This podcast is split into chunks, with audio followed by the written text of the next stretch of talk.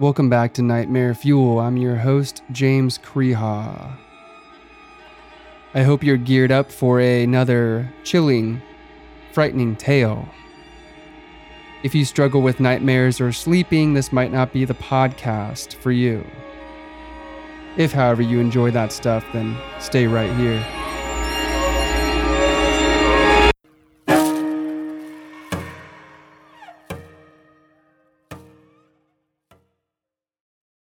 They move again tonight. I lay and watch them, seeing as it's all I can do. They slip and slide through the street lamp window curtain, shaded light, and I know my eyes have begun to fail. Or perhaps the eyes are fine and my mind is finally going from the pain and boredom.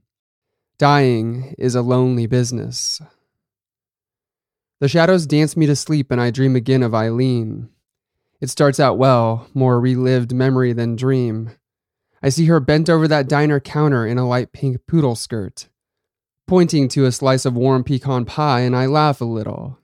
It sounds like my present day laugh, a harsh, phlegm filled bark. As the same old thought rolled through my head what an ass on her. People act like we were all chaste and proper back then, but hormones never change. My domineering thought in those days was the best way to get her, or any girl for that matter, into the back seat of a 57 Chevy. She turns, her curly carrot colored hair slipping down her shoulders, and I scream myself awake. I cough up a lung and try to blink away the vision. Her face wasn't young and clean as it should have been, as it had been all those years ago. Instead, it was dark, ruddy, and rotted, as I imagine her to be now, six feet down and moldering. The door opens and the creak sends a chill down what I can still feel of my spine. My breath stops, held. It is only Joan, my home hospice worker, and not dear dead Eileen, that steps through. Everything all right, Mr. Jenkins? she asks. Well, I mumble. God, when did my voice get so damn weak? I'm 79, my legs don't work, and it's quite possible I've shit myself. So it's a resounding no. She chuckles. I always could make the girls laugh. I'll check you, she says. Time for your meds anyway. Whoopee, I replied. Make it a double. Joan does her business of cleaning up my business, jabs a long, thick needle through the thin skin of my arm, and disappears. I close my eyes, but sleep doesn't come. My eyes pry back open and I catch my breath. The shadows have moved again. I know, I know, shadows move. I'm old, not crazy. At least, not yet. The darkness pools into the center of the ceiling, no light to cast them that way. They stretch and form into a humanoid shape, tall and amorphous, like a thin man in a shroud. Like death, I realize. I wonder if this is it. If so, break out the scythe. I'm too old to fear the reaper any more. No scythe comes. Instead, the figure cocks its head to the side like a confused child, then swirls into a ball again. I watch, confused as a child myself, as the shadows split. I realize a scene is taking form in silhouette. A flat straight line of shadow runs across the ceiling. Other shadows rise from it, forming little more than stick figures, but people just the same. More and more lines move out, and I smile. I know what I'm seeing now, what the shadows form, even if it is just a drug or dying induced hallucination. There was the ringmaster, top hat and all. He gestured to the right, to a lion in caricature, a man with a whip made of darkness dancing before it. There was the trapeze, a stick man or woman, I suppose. Don't ask me the sex of shadows. Flying through the air with the greatest of ease, and cannons and clowns, and little stick shadow monkeys and laughter like I hadn't heard in ages. The racking coughs come to remind me that all things, even laughter, require payment. The circus packed up as I wheezed, the cloak back, cocking its head again at a different angle, almost one of concern. The coughing wouldn't stop, the ache in my guts growing steadily worse from the strain as Joan threw open the door, the light from the doorway causing the shadows to dart to the corner of the room. We never used the room light unless absolutely necessary. It hurt my eyes. She pulled me up into a sitting position and the coughing finally subsided. Thank you, I wheezed as she eased me back down onto the bed. That's why I'm here, she said. Now you try and rest. I barely heard her. I was looking at the ceiling, at the shadows. The shadows encircled her head as she leaned over me, but there was no laughter now, no ringmaster. It had been replaced with a writhing monstrosity of ink black tentacles around a gaping mouth filled with jagged shadow teeth.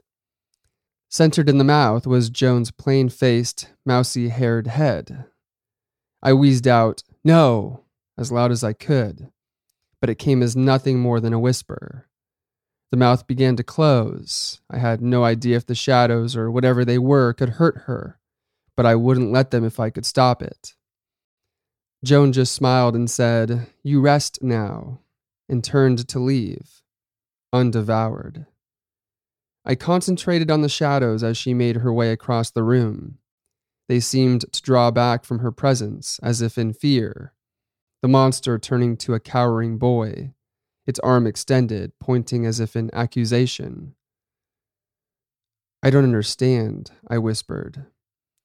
The ball of shadow roiled, a move that made me think of frustration, and did so until sleep finally took me. I lay waiting for the day to pass, same as all days now, filled with hot broth and bad TV, but this day also had anticipation.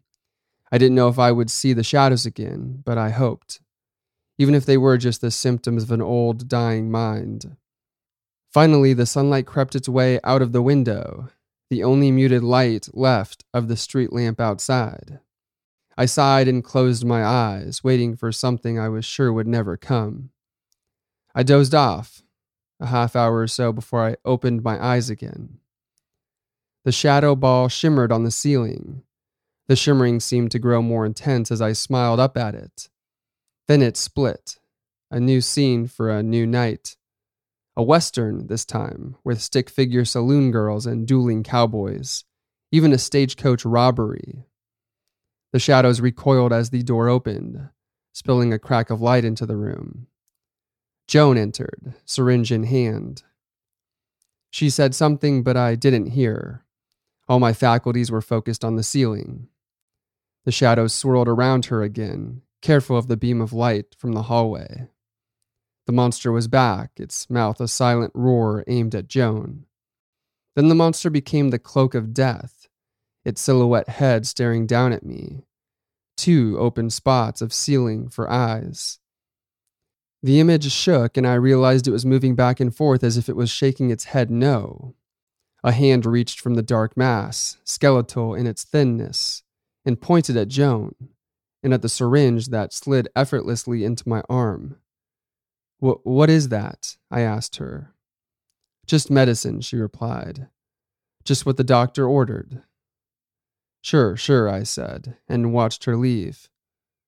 As whatever it was coursed through my veins, I took a deep, rattling breath and let it all go. Dying is rough. Being dead, not so bad, to be honest. At least not here, I've heard talk of somewhere else, somewhere I never want to see. There are lots of things on this side, not just people, but things that have never roamed our world. Eileen is here, and the baby we lost so long ago.